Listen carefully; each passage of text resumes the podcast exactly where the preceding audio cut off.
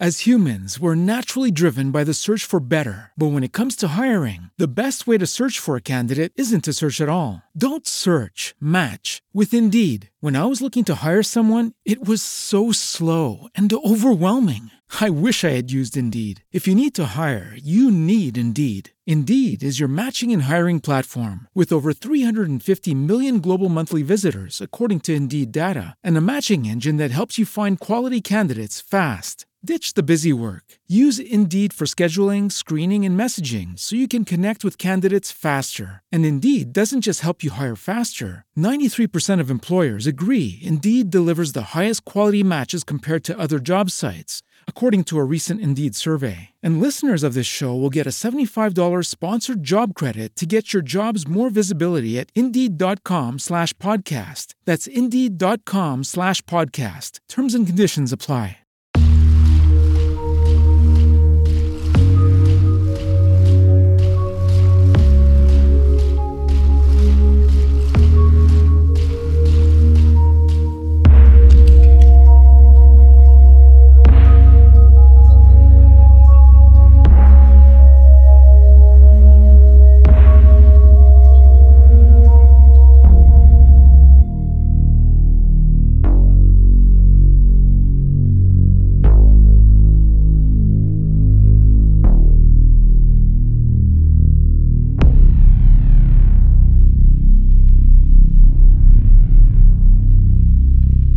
Artykuły naukowe czytane w całości nie do końca profesjonalnie.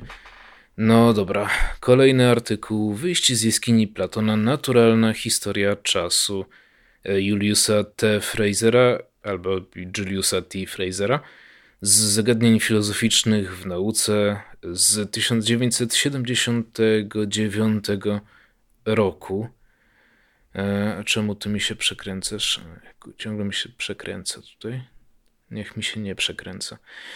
No dobra. E, kolejny artykuł. E, może zacznę od w ogóle przepisu. Uwaga, tekst został zrekonstruowany przy pomocy środków automatycznych. Możliwe są więc pewne błędy, których sygnalizacja jest mile widziana.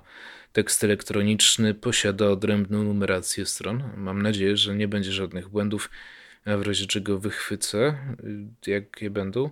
Uwaga tłumacza, jest to artykuł nadesłany przez autora specjalnie dla zagadnień filozoficznych w nauce. Angielski tekst ukazuje się równolegle w czasopiśmie The Canyon Review Vol. 2 Number 1 Winter 1980. Artykuł zawiera skrótowe przedstawienie koncepcji czasu Frasera, wyłożonej obszernie przez autora w książce Time as Conflict – koncepcja ta ma wyraźne cechy syntezy filozoficznej, od zagadnienia czasów w fizyce i biologii, przez socjologię i teorię języka, aż do etyki, etyki i estetyki. W polskiej wersji artykułu, kierując się względami zwięzłości i oszczędności miejsca, dokonano pewnych opuszczeń, zaznaczonych zawsze trójkropkiem – Zdecydowano się na pominięcie kilku fragmentów o charakterze literackich dygresji, czym niewątpliwie wyrządzono krzywdę oryginalnemu tekstowi. Skróceniu uległa głównie część końcowa artykułu, w której autor rozwija swoją teorię moralności i dobra. MH. I to był przypis, a jeszcze nawet nie zaczęliśmy czytać tekstu. Mhm. No więc tak, wyjście z jaskini Platona, e, artykuły naukowe czytane to podcast nagrywany z domu y, środkami zerowymi. Gdyby ktoś chciał wspomóc utrzymanie podcastu, y, to jest link y, w opisie podcastu coffee.com artykuły czytane i tam można na przykład 8 zł dołożyć do ogólności trwania tego podcastu. No i co jeszcze? No i w razie czego można zobaczyć Facebooka. E, I oczywiście można słuchać na dowolnej platformie, która udostępnia podcasty, nawet na YouTubie i Spotify.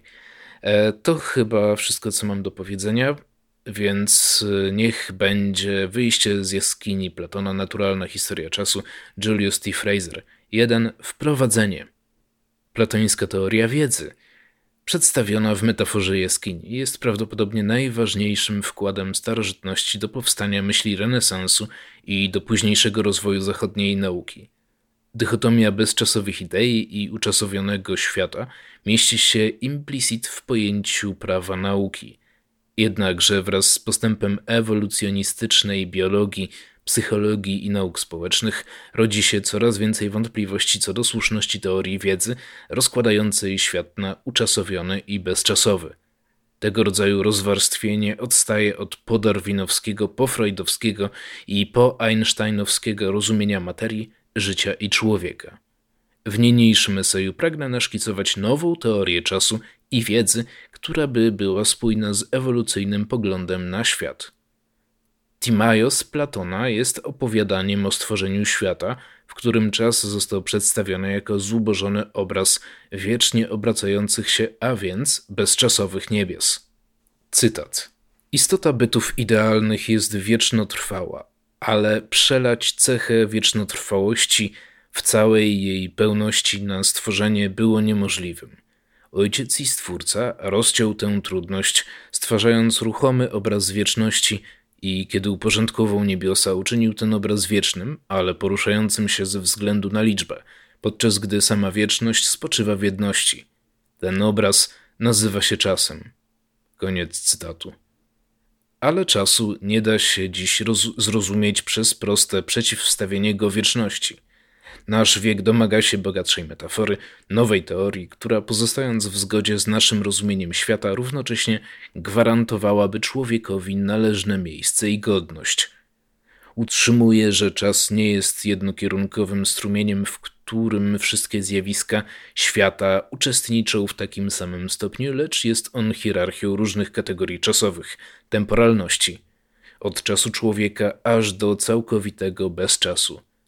Każda kategoria czasowa ma swoje odmienne cechy i każda odpowiada pewnemu stabilnemu poziomowi integracyjnemu przyrody. Przedstawię moje poglądy w postaci epistemologiczno-literackiej metafory, podobnie jak Platon przedstawił swój punkt widzenia w metaforze jaskini. Dwa. Dwa. Jaskinia Platona. W siódmej księdze Rzeczypospolitej Platona Sokrates opowiada o jaskini, w której przebywają więźniowie skuci łańcuchami. Ich ruchy są tak ograniczone, że więźniowie mogą tylko widzieć ścianę przed sobą. W pewnej odległości za nimi płonie ognisko. Pomiędzy ogniem a więźniami ludzie noszą różne przedmioty o sylwetkach zarówno rzeczy martwych, jak i istot żywych. Przedmioty te rzucają cienie na ścianę. W ten sposób wizualny świat więźniów składa się wyłącznie z cieni, które poruszają się, zlewają i rozdzielają. Wyobraźmy sobie, powiada Sokrates, że któryś z więźniów został uwolniony z okowów, zmuszony do powstania, a następnie zaciągnięty do wyjścia z jaskini i tam po raz pierwszy mógł zobaczyć słoneczny świat Grecji. Zrazu jego oczy napełnią się światłem tak, że nie będzie nawet w stanie rozróżnić ani jednej z tych rzeczy, które nazywamy rzeczywistymi. Stopniowo, gdy jego oczy będą się przystosowywać, zacznie rozróżniać najpierw cienie, potem odbicia w wodzie mężczyzn i kobiet, później, potem rzeczy w świetle słońca, aż wreszcie spojrzy w samo słońce. Zrozumie wówczas, że jego poprzedni świat był jedynie rzutem prawdziwej rzeczywistości na ścianę jaskini. Podobnie, mówi dalej Sokrates, dusza musi wspiąć się przez kontemplację od świata zmysłów do świata umysłu. Tam może zobaczyć jakby z daleka ideę dobra, która jest przyczyną wszystkich rzeczy, łącznie ze sprawiedliwością i pięknem. Kontemplując dobro, dusza rozpozna autora światła, czyli wszystkiego, co się da zrozumieć, autentyczne źródło prawdy i rozumu. W metaforze jaskini zawiera się platońska teoria wiedzy. U jej podstaw leży rozróżnienie na świat uczasowiony i świat bezczasowy, z szarym, niepewnym obszarem między tymi dwoma światami. Platon przedstawia wszystkie rzeczy dającego się zrozumieć widzialnego świata, ustawia jakby wzdłuż pionowej linii łączącej niebo z ziemią. Na szczycie tej linii znajdują się wieczne, bezczasowe idee, niezmienne formy. Niżej znajdują się podobieństwa tych idei, takie jak na przykład geometryczne figury narysowane na tabliczce. Jeszcze niżej znajdują się zwierzęta, rośliny i cały zbiór przedmiotów wytwarzanych przez człowieka. Podlegają one czasowi. Sam czas utożsamiony z tym, co jest przemijające, zmienne, jest tylko ubogim obrazem, rzutem bezczasowości, stałości, wiecznych form na nasz świat zjawiskowy. Rzeczy spostrzegane zmysłami, rzeczy w naszym uczasowionym świecie przypominają duszy nie tylko to, co wie już ona ze swojego uprzedniego istnienia, ale także i to, czego nie mogła znać uprzednio, a mianowicie wieczne prawdy. Przeznaczeniem duszy jest wspinać się z ciemności, ze zmysłów, z czasu do światła, do zrozumienia, jednym słowem do bezczasowości. W tym eseju będę się starał uzasadnić, że platońska teoria wiedzy powinna zostać dokładnie odwrócona. Właśnie bezczasowość ogarnia to, co jest ciemnością w umyśle, co jest prymitywne, zdeterminowane i niewolne. Natomiast obszar zrozumienia i światła musi podlegać czasowi. Tylko tam, gdzie czas, tam może być tworzenie i wolność. Wyzwalanie się duszy polega na nieustannej podróży od bezczasu ku czasowi. Linia łącząca niebo z ziemią została poprowadzona przez Platona w niewłaściwym kierunku, przynajmniej gdy idzie o zagadnienia czasu i bezczasowości. Zamierzamy odwrócić ją do góry nogami, dowodząc, że to architektura świata wymaga takiej rewolucji. 3. Drgająca strzała. Musimy teraz przygotować pojęciowe narzędzia niezbędne do odwrócenia metafory jaskini. Narzędzia te są obrazowymi przenośniami naszkicowanymi tutaj w najprostszej postaci, przedstawionymi kategorycznie bez dokładnego uzasadnienia. Rozumowania, jakie do nich doprowadziły, były oparte o rozszerzone badania roli czasu w fizyce, biologii, psychologii głębi, historii społecznej, a także w sztuce i naukach humanistycznych. Wyobraźmy sobie strzałę narysowaną na kawałku papieru i załóżmy, że obrazek ten reprezentuje nasze świadome doświadczenie upływania czasu, przemijania od kołyski do grobu. Tak doświadczany świat będę nazywać nootemporalnym. Świat ten obejmuje nasze ludzkie środowisko językowe, odczucia, cywilizację. As humans, we're naturally driven by the search for better. But when it comes to hiring, the best way to search for a candidate isn't to search at all. Don't search, match with Indeed. When I was looking to hire someone, it was so slow and overwhelming. I wish I had used Indeed. If you need to hire, you need Indeed. Indeed is your matching and hiring platform with over 350 million global monthly visitors, according to Indeed data, and a matching engine that helps you find quality candidates fast. Ditch the busy work. Use Indeed for scheduling, screening, and messaging so you can connect with candidates faster. And Indeed doesn't just help you hire faster. 93% of employers agree Indeed delivers the highest quality matches compared to other job sites, according to a recent Indeed survey. And listeners of this show will get a $75 sponsored job credit to get your jobs more visibility at Indeed.com slash podcast. That's Indeed.com slash podcast. Terms and conditions apply. Ostrze, drzewce i bełt strzały są dobrze określone. Przyszłość, teraźniejszość i przeszłość znacząco różnią się od siebie. Ale załóżmy, że ostrze i bełt strzały są małe i źle określone. Obrazek staje się teraz metaforą biotemporalności, która w całym kontekście czasu polega głównie na szeroko rozumianej teraźniejszości, z przyszłością i przeszłością pojawiającymi się tylko jako mgliste, ale różne od siebie brzegi teraźniejszości. Mam tu na myśli czasowy świat wyżej rozwiniętych zwierząt, dzieci i świat instynktownego, podświadomego działania dojrzałego rozumu człowieka. Gdy ostrze i bełt strzały całkowicie znikają z obrazu, pozostaje tylko drzewce, linia.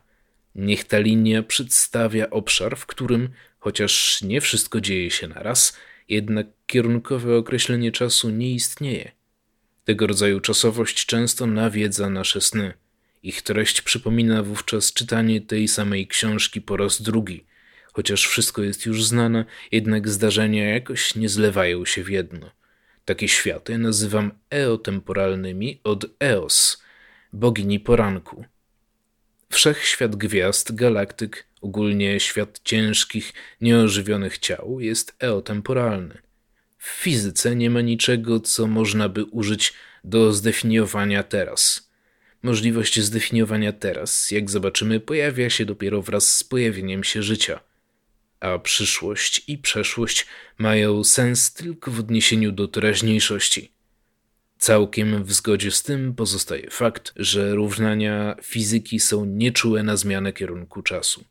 Gdy fizyk w swojej pracy polegającej na przekładaniu języka świata martwego na język ludzki mówi o przeszłości, przyszłości i teraźniejszości, zapożycza te pojęcia ze stosunków, które nie mają odpowiednika w równaniach fizyki. Ale powróćmy do obrazu drzewca strzały. Drzewce to może się rozlecieć na drobne drzazgi, fragmenty czasu. Takie prototemporalne warunki są charakterystyczne dla pewnych patologicznych stanów umysłu. Tego typu czasowość występuje także w świecie cząstek elementarnych. W świecie tym nie można dokładnie odpowiedzieć na pytanie, kiedy coś się dzieje. Czasowe określenia mogą tu być jedynie sformułowane statystycznie i probabilistycznie – i to nie z powodu naszej niewiedzy. Na tym integracyjnym poziomie przyrody sam świat jest źle określony. Raz jeszcze powróćmy do obrazka strzały. W końcu i fragmenty drzewca mogą zniknąć. Pozostanie wówczas czysty papier, symbol warunków atemporalnych, czy lub wręcz chaosu, jakim jest przestrzeń bez czasu. Nauczyliśmy się od Einsteina, że dla wyimaginowanego obserwatora podróżującego na fotonie czas nie istnieje. Wynika z tego, iż świat czystego światła jest bezczasowy, gdyż obserwator w takim świecie może tylko jeździć na fotonach. Ale można także zidentyfikować inne atemporalne warunki, dajmy na to w ludzkiej subiektywnej sferze – na przykład e, zadziałanie dwoma bodźcami w odstępie około 2 milisekund człowiek odbierze jako jeden bodziec. Z punktu widzenia możliwości partycypowania wrażeń, okres ten nie ma dla człowieka czasowej struktury, jest atemporalny. Analogiczne przykłady znane są psychologii. Atemporalności, podobnie jak eotemporalności, można także doświadczać w snach. Zdarzenia, jakie wydarzyły się dawno w życiu śniącego, zwykle w snach pojawiają się jako figury lub rzeczy bardzo odległe w przestrzeni. Prymitywne poziomy naszego umysłu, wtedy gdy tworzą się senne widziadła, nie wiedzą nic o ludzkiej przeszłości, która należy do nootemporalności. Sen nie ma innej możliwości, jak tylko umieścić dawno temu w atemporalnym, czysto przestrzennym dystansie. Gdy spojrzeć na świat jako na hierarchię kategorii czasowych, temporalności, nasuwa się nieunikniony wniosek, że sam czas powstał w wyniku ewolucyjnego procesu. Platon uznałby taką myśl za odrażającą i nieokrzesaną. Podobnie każą nam sądzić zwyczaje językowe. Nie ma możliwości, aby w sposób niesprzeczny wyrazić myśl, że czas ewoluował w czasie ale trudności obciążające język nie przeszkodziły poetom w wyśpiewywaniu ich pieśni, ponieważ czuli oni i wiedzieli, że możliwości języka rozciągają się daleko poza jego formalne granice. Dlatego też George Steiner nalegał, że autentyczna lingwistyka nie może być formalna i rygorystyczna, że język jest zawsze tylko czymś częściowym i że ta nieoznaczoność jest zarazem wewnętrzna i konieczna skorzystamy z tej wolności, by przedyskutować to, co jest niewyrażalne. 4. Pojęcie umweltu. Thomas Hardy w Far From the Madding Crowd zauważył, że ograniczenie możliwości nigdy nie bywa uznawane za stratę przez tego, kto traci. Sześć wieków przed nim Tomasz Zakwinu napisał, że cokolwiek jest poznawane na sposób poznającego jest poznawane. Identyczne poglądy w formie naukowej wyraził niemiecki biolog Jakob von Uexküll na początku naszego stulecia. Zwrócił on uwagę na fakt, że narządy percepcyjne i wykonawcze. E, narządy recepcyjne i wykonawcze zwierzęcia determinują świat jego bodźców działań, a zatem determinują one świat zwierzęcia. Nazwał on taki charakterystyczny dla danego gatunku świat umweltem tego gatunku. To, co znajduje się poza umweltem, nie istnieje dla przedstawicieli danego gatunku. Na przykład wzory na skrzydłach niektórych motyli, widziane tylko w ultrafioletowym świetle, istnieją dla innych motyli, ale nie istnieją dla kręgowców, gdyż kręgowce nie posiadają organów zmysłowych, przy pomocy których mogłyby odczytywać takie wzory. To, o czym dżdżownica nie wie, może ją zabić, ale to i tak dla niej nie istnieje. We współczesnej psychologii Umwelt, małą literą, definiuje się jako określoną część środowiska, znaczącą i efektywną dla danego gatunku zwierzęcego, która zmienia swoje znaczenie w zależności od sposobu działania w danej chwili. Zauważmy, że środowisko, którego część stanowi umwelt zwierzęcia, jest naszym własnym ludzkim umweltem. Za pośrednictwem instrumentów zdolnych do przekładania języków innych umweltów na nasz język możemy rozszerzać nasz umwelt – Wiemy o wzorach motyli widzianych w, w nadfiolecie, bo sporządzamy klisze fotograficzne czułe na ultrafiolet. Wiemy o czasie zwierząt, ponieważ wykonujemy doświadczenia. Wiemy o czasie atomów czy o czasie wszechświata, ponieważ wypisujemy równania, które opisują atomy i wszechświat, i te równania mówią nam o ich temporalności. Mamy więc prawo mówić o czasowych umweltach materii, zwierząt i człowieka oraz zakładać, że są one, jeśli wolno tak powiedzieć, naprawdę prawdziwe. Neotemporalny umwelt człowieka, jak już starałem się to uzasadnić w przypadku snów, musi zawierać w sobie nie tylko bogactwa naszej świadomości, ale także biologiczne i podświadome funkcje. Niższe czasowe umwelty są zawsze z nami i w nas – nosimy w sobie historię czasu. Wlewają one ujawniającą się treść do naszych snów, można je utożsamić w świadomych i podświadomych marzeniach, w artystycznych kreacjach, w metodach uczenia się. Są one także brutalnie oczywiste w niektórych stanach psychopatycznych. 5. Metafora jaskini na nowo odczytana. Więźniowie jaskini Platona urodzili się w otchłani, Osiągnęli dojrzały wiek w całkowitej ciemności i nie widzieli nigdy nawet smugi światła. W Timajosie Demiurg, czyli rzemieślnik, porządkuje i organizuje fizyczny świat, uzgadniając go tak dalece jak to tylko możliwe z najbardziej racjonalnymi preegzystującymi wzorami. W mojej zrewidowanej wersji jaskini Demiurg jest tylko strażnikiem, który pilnuje więźniów – w tej jaskini stworzenia, w ciemnościach jej głębi, dla niezbadanych swoich własnych racji, Demiurg zdecydował się zapalić fajkę. Nagle zabłysła iskra. Parafrazując Ewangelię Jana, ciemności nie ogarnęły tego, co się stało, ale życie ogarnęło. Gdy więźniowie spostrzegli na ścianie jaskini pewne rozmyte obszary światła, przejął ich strach i wielka, nie dająca się wyrazić nadzieja. Więźniowie zrobili spisek, zerwali swoje łańcuchy, powstali, wznieśli bunt. Poczuli, że nigdy nie zaznają spokoju, dopóki nie odnajdą źródła świecącej iskry. Wtedy Demiurg, słysząc poruszenie, zapalił pochodnie, by sam mógł dojrzeć skutki swojego poprzedniego czynu.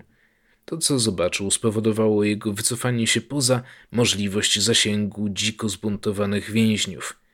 W świetle pochodni więźniowie zaczęli rozróżniać grę świateł i cieni. Widok ten, zamiast ich zadowolić, powiększył ich furię. Banda współtowarzyszy zaczęła wspinać się po skalnych występach, nieświadoma konkretnych celów, pchana jedynie wewnętrznym nakazem wspinaczki. Ściana jaskini, którą jest również umysł dzisiejszego człowieka, zachowała ślady historii przyrody w postaci snów, dziecinnych i podświadomych wyobrażeń. Postępująca ciągle naprzód grupa byłych więźniów odczytała ze ściany jaskini, czyli z własnego umysłu, historię czasu. 6. Dzieła bez nazwy. W momencie wielkiego wybuchu wszechświat zaczął się rozszerzać. Nie oznacza to ekspansji do istniejącej już wcześniej przestrzeni, ale raczej stworzenie takich warunków, które by umożliwiały powstawanie nowego, to znaczy stworzenie czasu. Wszechświat rozpoczynający swoją ekspansję był atemporalnym chaosem czystego światła, ale w atemporalnym umwelcie barwa jest czymś bezsensownym, ponieważ nie ma czasu, nie ma czym mierzyć częstości. Więc na początku była ciemność, bo nawet biel jest kolorem. Do dziś substrat wszechświata pozostaje aczasowy. We wszechświecie jest obecnie setki milionów razy więcej fotonów niż wszystkich innych cząstek razem wziętych. Prototemporalne umwelty narodziły się z atemporalnego chaosu z chwilą, gdy energia świetlna zaczęła przybierać postać cząsteczkową. I współcześnie, w bezczasowym oceanie czystego światła, znajdujemy ogromne obszary wypełnione gazem i pyłem. W takich obszarach przestrzeń jest odróżnialna od czasu, chociaż zdarzenia i rzeczy mogą przechodzić jedne w drugie. Tak na przykład elektron może być albo rzeczą, albo zdarzeniem, zależnie od metody, jaką go badamy. Dwa sposoby zdarzenia i rzeczy różnią się odmiennymi charakterystykami. Eotemporalność pojawia się wraz z powstaniem galaktyk. Gdy patrzymy w niebo, widzimy naszą własną i miliony innych galaktyk. Chociaż każda z nich, stosując ludzką miarę, jest olbrzymia, galaktyki jako klasa obiektów wypełniają zaledwie jedną milionową znanego wszechświata. Galaktyki są względnie izolowanymi obszarami przestrzeni. W ich umweltach czas już nie jest rozbity na kawałki, ale nie uzyskał on jeszcze kierunku. 7. Narodziny życia, teraźniejszości, starzenia się, śmierci, etc. Wszystkie atomy i molekuły są zegarami. Każdy kryształ jest kunsztownym układem zegarów. Kiedyś we wczesnych okresach istnienia Ziemi, gdy ten wirujący bąk liczył sobie zaledwie około miliarda lat, niektóre kryształy uzyskały pewien stopień autonomii. Mogły one absorbować energię w pewnych częstościach i używać jej do podtrzymywania oscylacji pozostających w harmonii z cyklicznymi zmianami ich lokalnego środowiska. Tego rodzaju kryształy miały większą szansę do zachowania swojej egzystencji jako zminiaturyzowanego i zintegrowanego układu zegarów niż inne kryształy nieposiadające takiej zdolności. Na tym poziomie rozwojowym dobór naturalny zastąpił przypadek, w miarę gdy porządek w strukturze wzbogacał się o porządek w funkcjach. Życie narodziło się z chwilą, gdy te pierwotne urządzenia zegarowe nabrały zdolności modelowania w grubym przybliżeniu cyklicznych wzorów swego środowiska. As humans, we're naturally driven by the search for better. But when it comes to hiring, the best way to search for a candidate isn't to search at all. Don't search, match with Indeed. When I was looking to hire someone, it was so slow and overwhelming.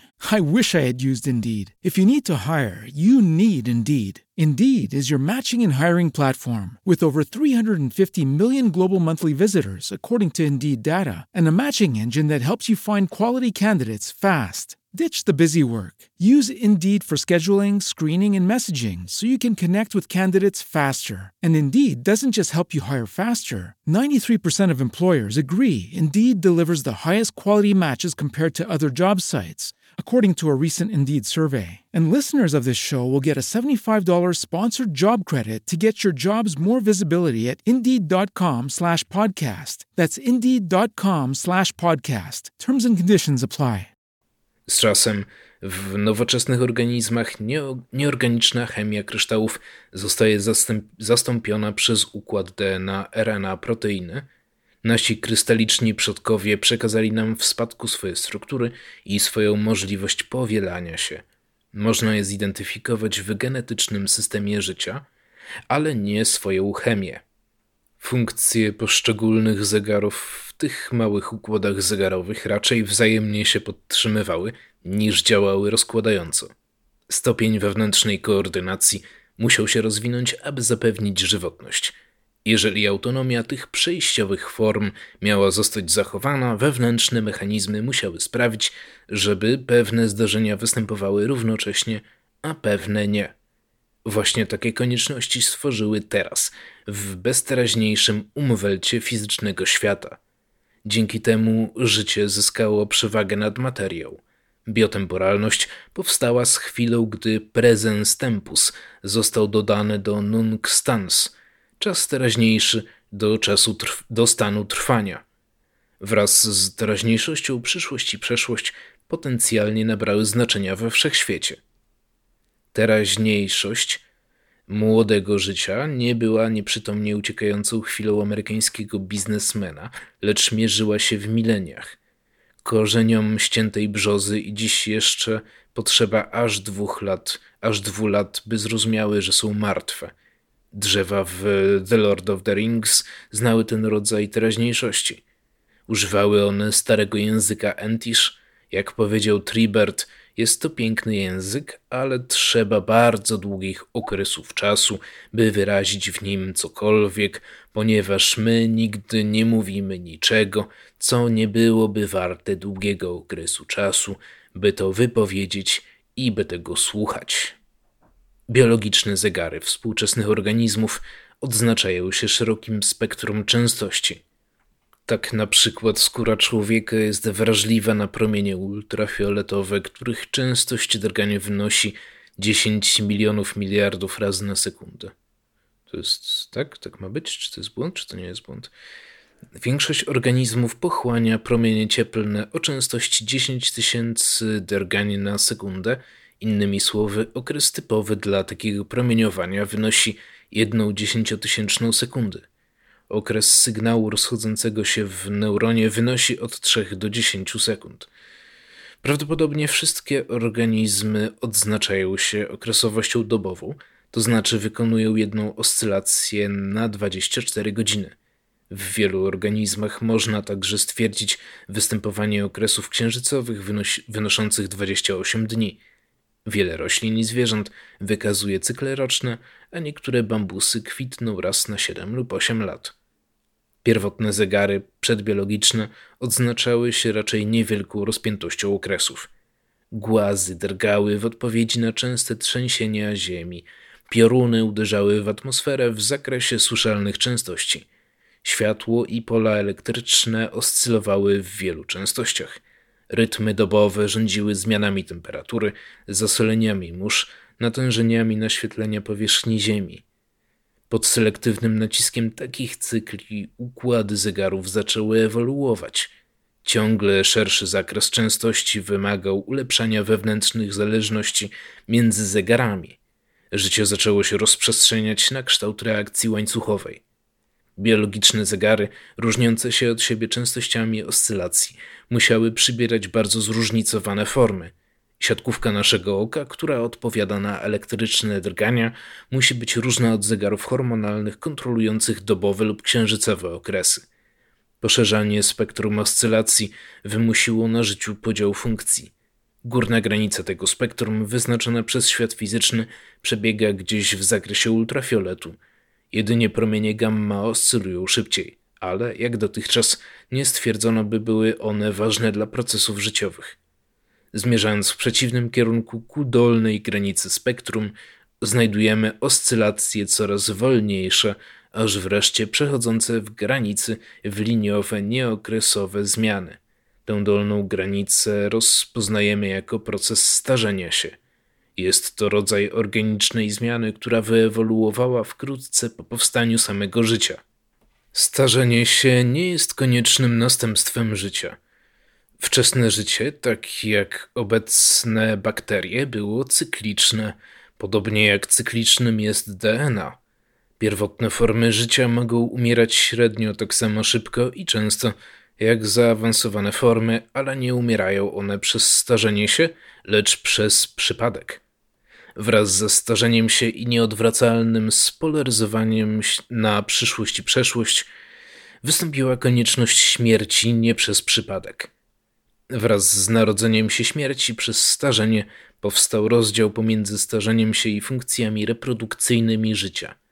U wyższych organizmów ciało rozwinęło się w wyspecjalizowaną soma, spełniającą większość zwyczajnych funkcji związanych z biologiczną egzystencją, podczas gdy zadania przekazywania życia zostały powierzone praktycznie niestarzejącym się strukturom DNA RNA tworzącym geny. Każda indywidualna ludzka istota kiedyś podczas jego czy jej życia przebywała w mrokach jaskini. Poczucie czasu u dzieci, a nawet u noworodków było badane, ale nikt nie dociekał historii czasu poprzedzającej dzień, w którym dziecko po raz pierwszy zaczęło się domagać okresowego zaspokojenia swoich potrzeb. Chociaż poczucie czasu noworodków przypomina percepcję czasu u wyższych zwierząt, Jest ono produktem procesu ewolucji, począwszy od zegarowych mechanizmów DNA.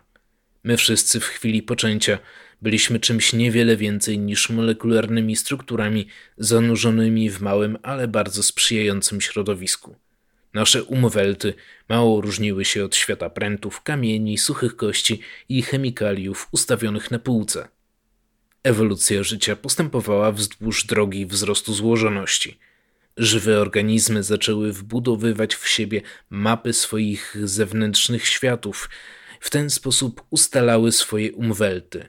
Mapy te okazywały się użyteczne do przewidywania przypuszczalnego zachowania się pożywienia przyjaciela czy wroga. Bardzo rozległa teraźniejszość młodego życia zawężała się, przyszłość i przeszłość polaryzowały się coraz bardziej, rozmyta jeszcze teraźniejszość coraz bardziej oddzielała je od siebie. Dopiero wczoraj, w ewolucyjnej skali, u najbardziej rozwiniętych gatunków antycypacja zastąpiła wyczekiwanie i stała się kluczowym narzędziem przeżycia. Jeszcze później powstała długoterminowa pamięć, uzupełniająca swoimi możliwościami zwykłe rejestrowanie przeszłości. W miarę gdy ewolucja organiczna nabierała prędkości, metody, jakie stosowała, naturalna selekcja bazująca na przypadkowych mutacjach, okazywały się coraz mniej skuteczne do wytwarzania zmian przystosowawczych wymaganych przez niezwykłe proces sukcesy tej ewolucji.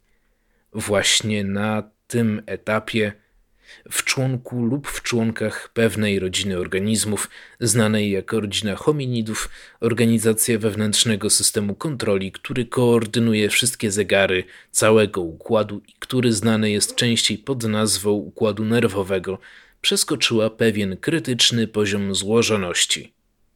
8. Mózg i umysł. Fizyczny świat ma pewne absolutne granice. Na przykład najniższa temperatura, największa prędkość, największy obiekt, najmniejsza jednostka długości, najkrótsza jednostka czasu. Dodajmy do tego jeszcze jedną granicę, granicę osiągniętą, jak się wydaje, przez funkcję i struktury żywej materii. Jest nią maksymalna granica złożoności. Przez złożoność rozumiem liczbę różnych stanów, w jakich autonomiczny układ może się znajdować. Moja lampa turystyczna stanowi taki układ. Jest ona zaświecona lub zgaszona. Jej złożoność charakteryzuje liczba 2. Jak obliczono, ludzki mózg w każdej chwili może znajdować się w jednym z 10 do 10 do 9 potęg możliwych stanów. E, co ja przeczytałem właśnie? 10 do 10 do 9? To... E, tak czy inaczej, sądzę, że ta ogromna liczba różnych możliwych stanów ludzkiego umysłu stanowi granicę złożoności żywej materii. Zgodnie z tym poglądem ludzki mózg jest bardziej złożony niż jakakolwiek inna znana struktura, łącznie z, fiz łącznie z fizycznym wszechświatem. Jako ludzie nie znajdujemy się w pobliżu żadnej z granic fizycznego świata. Nasza temperatura nie jest bliska absolutnego zera, nasze rozmiary są odległe od największych możliwych, szybkość naszego poruszania się jest dużo poniżej prędkości światła, ale ponieważ posiadamy mózg, stanowimy granice złożoności. Wyobraźmy sobie, że można zbliżać się w sposób ciągły do granic fizycznych – Przedmioty stają się coraz zimniejsze, ich ruchy coraz szybsze, albo przedmioty stają się coraz to mniejsze, aż wreszcie osiągają granice. Ale prawa rządzące tymi granicznymi warunkami nie zostały odkryte w ten sposób asymptotycznego zbliżania się. Tego rodzaju granice są tak odległe, że ich prawa zupełnie nie dają się przewidzieć z punktu widzenia naszego świata. Były one odkrywane zupełnie niezależnie, a następnie doklejane do tego, co już wiedzieliśmy o świecie. Podobnie rzecz ma się z prawami ludzkiego mózgu. Rządzące nim reguły nie dają się przewidzieć na podstawie naszych dotychczasowych informacji o życiu i materii. Charakterystyczne cechy nootemporalności nie dają się wydedukować z tego, co wiemy o temporalnościach materii i życia – tak samo jak to, co dzieje się przy prędkościach światła lub w temperaturze absolutnego zera. nie da się wydedukować ze znanych nam prędkości i temperatur. As humans, we're naturally driven by the search for better. But when it comes to hiring, the best way to search for a candidate isn't to search at all. Don't search, match with Indeed. When I was looking to hire someone, it was so slow and overwhelming. I wish I had used Indeed. If you need to hire, you need Indeed. Indeed is your matching and hiring platform with over 350 million global monthly visitors, according to Indeed data, and a matching engine that helps you find quality candidates fast. Ditch the busy work. Use Indeed for scheduling, screening, and messaging so you can connect with candidates faster. And Indeed doesn't just help you hire faster. 93% of employers agree Indeed delivers the highest quality matches compared to other job sites, according to a recent Indeed survey. And listeners of this show will get a $75 sponsored job credit to get your jobs more visibility at Indeed.com slash podcast. That's Indeed.com slash podcast. Terms and conditions apply. Nie możemy nawet mówić o ludzkim mózgu w ten sam sposób, w jaki mówimy o innych strukturach. Na przykład nie da się opisać stanu ludzkiego mózgu w pewnej chwili, tak jak można opisać stan wszystkich amerykańskich linii telefonicznych w pewnej chwili.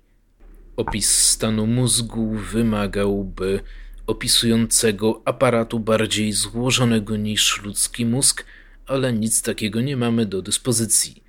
Jedynym możliwym jest opis w terminach procesów zachodzących w mózgu, a nie w terminach jego stanów. Znaczy to, że możemy komuś powiedzieć, o czym myślimy. Czyniąc to, opisujemy pewien proces mózgowy. Sprawozdanie z takiego procesu stanowi symboliczną transformację ludzkiego doświadczenia. Znaki, sygnały i symbole życia kulturalnego są metaforycznymi sprawozdaniami z procesów mózgowych – Podmiotem odpowiedzialnym za takie sprawozdania czynimy zwykle umysł, mind. On sam jest bytem symbolicznym, jest procesem, a nie rzeczą.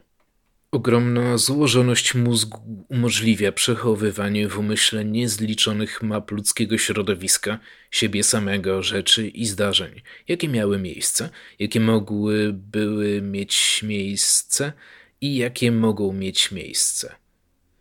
Co ważniejsze, to zdanie jakieś było chaotyczne. Jakie mogły były mieć miejsce? E? Jakie mogły były mieć miejsce? Co? Yy, nie wiem, co z tym zrobić. Co ważniejsze, nasz umysł jest także praktycznie nieskończonym zbiorem map tych zdarzeń i rzeczy, które nie mogą mieć miejsca. Nasz neotemporalny umwelt jest określony przez cechy tego rodzaju map, bytów rzeczywistych oraz map możliwych i niemożliwych światów. Sprawozdania z podróży po tych światach najskuteczniej są wyrażane w ludzkim języku. 9. Wolność i bezwład języka. Jednym z młodych ludzi słuchających opowiadania Sokratesa o jaskini był Glaukon.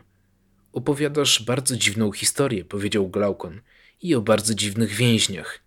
Jak my sami, odparł Sokrates i dalej podjął swój wykład. Więźniowie, powiedział potem, chwalili tych spośród siebie, którzy najlepiej zapamiętali sobie kolejność, sekwencję i współwystępowanie cieni i skutkiem tego najskuteczniej przewidywali, co się pojawi za chwilę.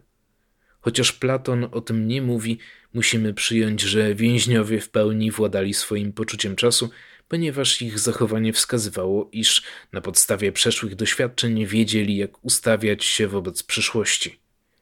W podarwinowskiej zrewidowanej opowieści o jaskini należy wyobrażać sobie więźniów władających swoim neo, neotemporalnym umweltem dopiero, gdy w trakcie ewolucji ulegli radykalnym zmianom. Zmiany te obejmują wzajemnie wzmacniające się procesy, takie jak rozszerzenie się opóźnionego oczekiwania do postaci długodystansowej antycypacji, rozwój samoświadomości, obejmujący świadomość nieuniknionej śmierci, ekspansję przypominania sobie do postaci długodystansowej pamięci i rozwój zdolności oddzielania form emocjonalnych od form intelektualnych w ich sposobach komunikacji. To właśnie wyłonienie się ludzkiego języka scementowało te wszystkie procesy. Używając słów Steinera, język jest głównym narzędziem ludzkiego sprzeciwu wobec zaakceptowania świata jakim jest. Byli więźniowie są teraz zdolni wypracować strategie zachowań pozwalające manipulować wyimaginowanymi warunkami. Mogą eksperymentować przyszłością niezgodną z faktami i z przyszłością niemożliwą do urzeczywistnienia. W trakcie szybkiego ewolucyjnego wyłaniania się nowych jakości umysł ludzki uczył się strzec swojej integralności przed wymaganiami życia – Podobnie jak przedtem życie uczyło się strzec swojej integralności przed roszczeniami materii. Jak dwa sąsiadujące ze sobą dyktatorskie państwa, każde z nich lękające się, że jego właśnie obywatele sympatyzują z innym państwem, zgadzają się, by stworzyć między sobą neutralny obszar, do którego można by zsyłać wszystkich nonkonformistów, tak samo pomiędzy poziomem somatycznym, cielesnym i nootemporalnym, umysłowym, Ewolucja stworzyła strefę buforową. Do tej strefy soma zsyła te funkcje fizjologiczne, które są konieczne do podtrzymywania umysłu. Tam także umysł deportuje te funkcje umysłowe, które są zbyt bliskie soma. Funkcje te łącznie stanowią to, co nazywamy instynktami. Nazywamy ten obszar podświadomym poziomem umysłu. Wiemy także, że poziom podświadomy zachował zupełnie nietknięte ślady swojej ewolucyjnej historii, trochę odmiennie niż produkty ewolucji biologicznej, w której wcześniejsze fazy są zwykle pochłaniane przez późniejsze.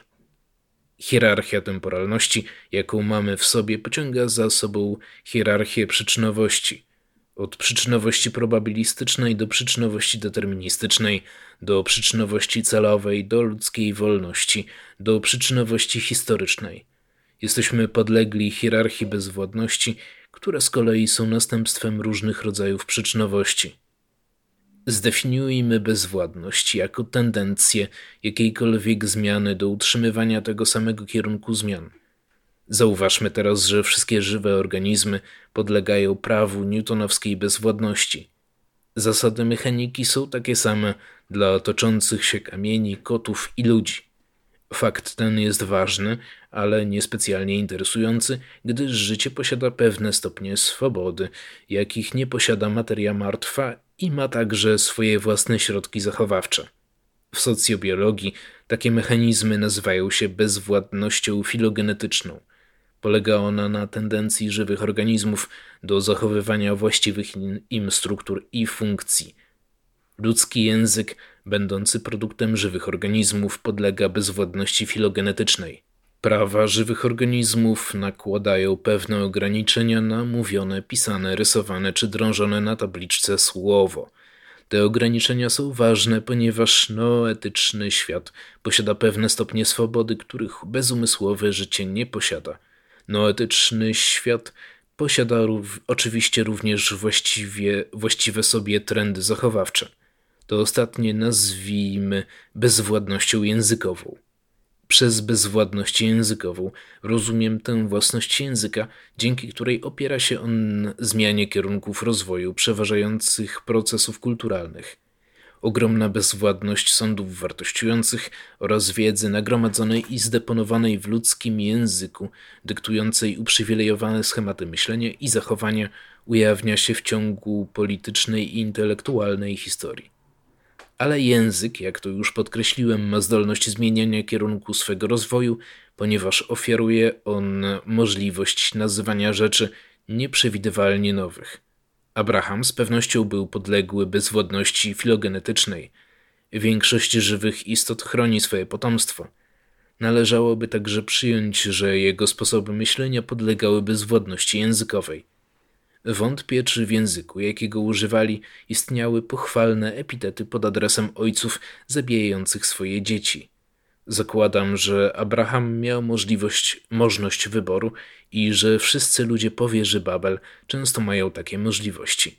Raz wybrana droga może okazać się ostatecznie tak dramatyczna jak sama ofiara Sokratesa, tak nieszkodliwa jak wybór takiego czy innego stylu sztuki lub tak niebezpieczna jak decyzja zabicia władcy. Te i podobne czyny, jako klasa działań, winny być traktowane jako wybory moralne. Stały się one możliwe dzięki wolności nootemporalnego umweltu, wyrażonej w języku, który umożliwia nam mówienie o możliwych i niemożliwych światach w przeszłości, w przyszłości lub w bardzo odległych obszarach przestrzeni. Rysując obrazy pamięci i uzależniając się od nadziei na przyszłość, tworzymy zręby codziennego życia. 10. Który kierunek prowadzi wzwyż? Gdzie we współczesnym rozumieniu świata możemy znaleźć platońskie przedistniejące formy? Z pewnością nie w języku, bo w języku najbardziej zadziwiająca jest właśnie jego otwarta, niezdeterminowana wolność, możliwość nie dających się przewidzieć zmian jego wewnętrznego ruchu, głównie w sądach moralnych i estetycznych. Nie ma form wśród narzędzi współczesnej filozofii. Z pewnymi wyjątkami, takimi jak Jung, nie ma ich w wyposażeniu psychologów i z wyjątkiem skrajnych, nie ma ich wśród pojęciowych narzędzi socjologów. Nie ma ich także w biologii. Ewolucja organiczna jest wspaniale nieprzewidywalna, ale formy platońskie można znaleźć w naukach ścisłych i tam panują one autokratycznie, tak zresztą jak powinny. Nauki te są prawdziwymi spadkobiercami wiary w preegzystujący, poznawalny, bezczasowy porządek. Niech ten porządek reprezentuje nam idea liczby. Rozważmy zadziwiającą właściwość liczb, matematyki i geometrii, wyrażającą się w tym, że tak dobrze nadają się one do opisywania fizycznych procesów. Ta wspaniała zgodność lub odpowiedniość matematyki i fizyki wynika z faktu, że poprzez prawidła liczby umysł zdaje sprawę ze swych własnych niższych temporalnych umweltów, tych mianowicie jakie dzieli z atemporalnymi, prototemporalnymi i eotemporalnymi światami. Z tego samego powodu wiedza ilościowa jest najmniej kontrowersyjną, najłatwiej uznawalną postacią prawdy – to właśnie pierwotność korzeni matematyki gwarantuje jej przerażającą powszechność, potęgę i piękno. Ale ta sama pierwotność sprawia, że narzędzia matematyki stają się coraz mniej użyteczne, gdy chcemy je stosować do biologicznych, noetycznych i historycznych przyczynowości. W miarę gdy przechodzimy do kolejnych poziomów integracyjnych przyrody, od materii do życia, do człowieka, do społeczeństwa, świat staje się coraz mniej przewidywalny, nie z powodu naszej niewiedzy, ale ze swojej własnej istoty. Wszystko, co da się przedstawić całkowicie ilościowo, nosi w sobie ograniczenia charakterystyczne dla atemporalnych i prototemporalnych światów. Większość współczesnych nauk wzoruje się na metodzie, która okazała się tak skuteczna w fizyce i poszukuje dających się ująć ilościowo preegzystujących form. Według Filolaosa z Tarentu Pitagorejczycy utrzymywali, że rzeczywiście wszystko można poznać przez liczbę. W tym sensie żyjemy w pitagorejskim świecie, który przetrwał do naszych czasów za pośrednictwem platońskiej teorii wiedzy. Metafizyczny pogląd Platona był prawdopodobnie koniecznym warunkiem stworzenia zmatematyzowanej nauki a co za tym idzie i warunkiem technicznej rewolucji. Jednakże razem z jej bezcennymi korzyściami, teoria bezczasowych form i ich podległych czasowi obrazów przekazała nam także zaprzeczenie idei twórczości ogólnie w przyrodzie i w szczególności w świecie życia, umysłu i społeczeństwa. Sokrates powiedział, że przeznaczeniem duszy jest wznoszenie się od świata podległego czasowi do świata bezczasowego – czy jednak, gdy dusza ludzka poszukuje inspiracji, gdy chce sięgnąć po nieosiągalne, gdy tęskni do prawdy i piękna, czy rzeczywiście wstępuje ona wzwyż, czy też byłoby bardziej trafnym wyobrażać sobie ten proces jako drogę zstępującą i drogę powrotu? Wierzę, że twórcze przedsięwzięcia umysłu polegają na zstąpieniu w świat pierwotnych pasji, nieukształtowanych myśli i paleontologicznych uprzyczynowań, po których dopiero może nastąpić odkrywcza droga ku uczłowieczeniu. Taka droga ku niższym temporalnym umweltom zwykle bywa opisywana jako bezczasowa. Zstępowanie daje nam wytchnienie od ciężaru troski cierpień, jakie zaludniają nootemporalny umwelt, daje ulgę od, czas, od ludzkiego czasu. W głębi na nowo doświadczamy tożsamości z Twórcą, hermafrodytą. Następnie wspinamy się z powrotem wzdłuż hierarchii temporalnych umweltów do świata twórczego ludzkiego przemijania z jego przerażającą wolnością do czynienia tego, co uznamy za dobre lub złe, do osądzania tego, co jest brzydkie lub piękne, do wypowiadania tego, co uważamy za kłamstwo lub tego, co uznajemy za prawdę. Cały ten proces nie jest jednokierunkowy, lecz zwrotny. W języku naszej metafory musimy zejść do jaskini Platona, a następnie powrócić, stwarzając po drodze nowe światy. Julius T. Fraser. Um, tak, ojej. To koniec tego artykułu. Chyba mnie rozbolała głowa w międzyczasie. Mm. O, to był. To było. To był. To był coś. To było coś. Um, no, ciekawy na pewno artykuł. Nie wiem, czy stuprocentowo yy, sensowny dla mnie w tym momencie. Yy, był też napisany w taki dziwny sposób, bo w sumie brzmiał dość popularno naukowo. Tak czy inaczej, e, musiałem ten artykuł przeczytać tak czy inaczej, więc przeczytałem go do podcastu i z pewnością tego nie żałuję. E, a co do Platona, to nie wiem. Platon Straton, tyle powiem. Dobra, e, kończę ten podcast, zamykam. Do usłyszenia. Jakby ktoś chciał się odezwać, to zachęcam na przykład na Facebooku czy coś tam. No dobra, to zamykam nagranie. Do usłyszenia. Koniec.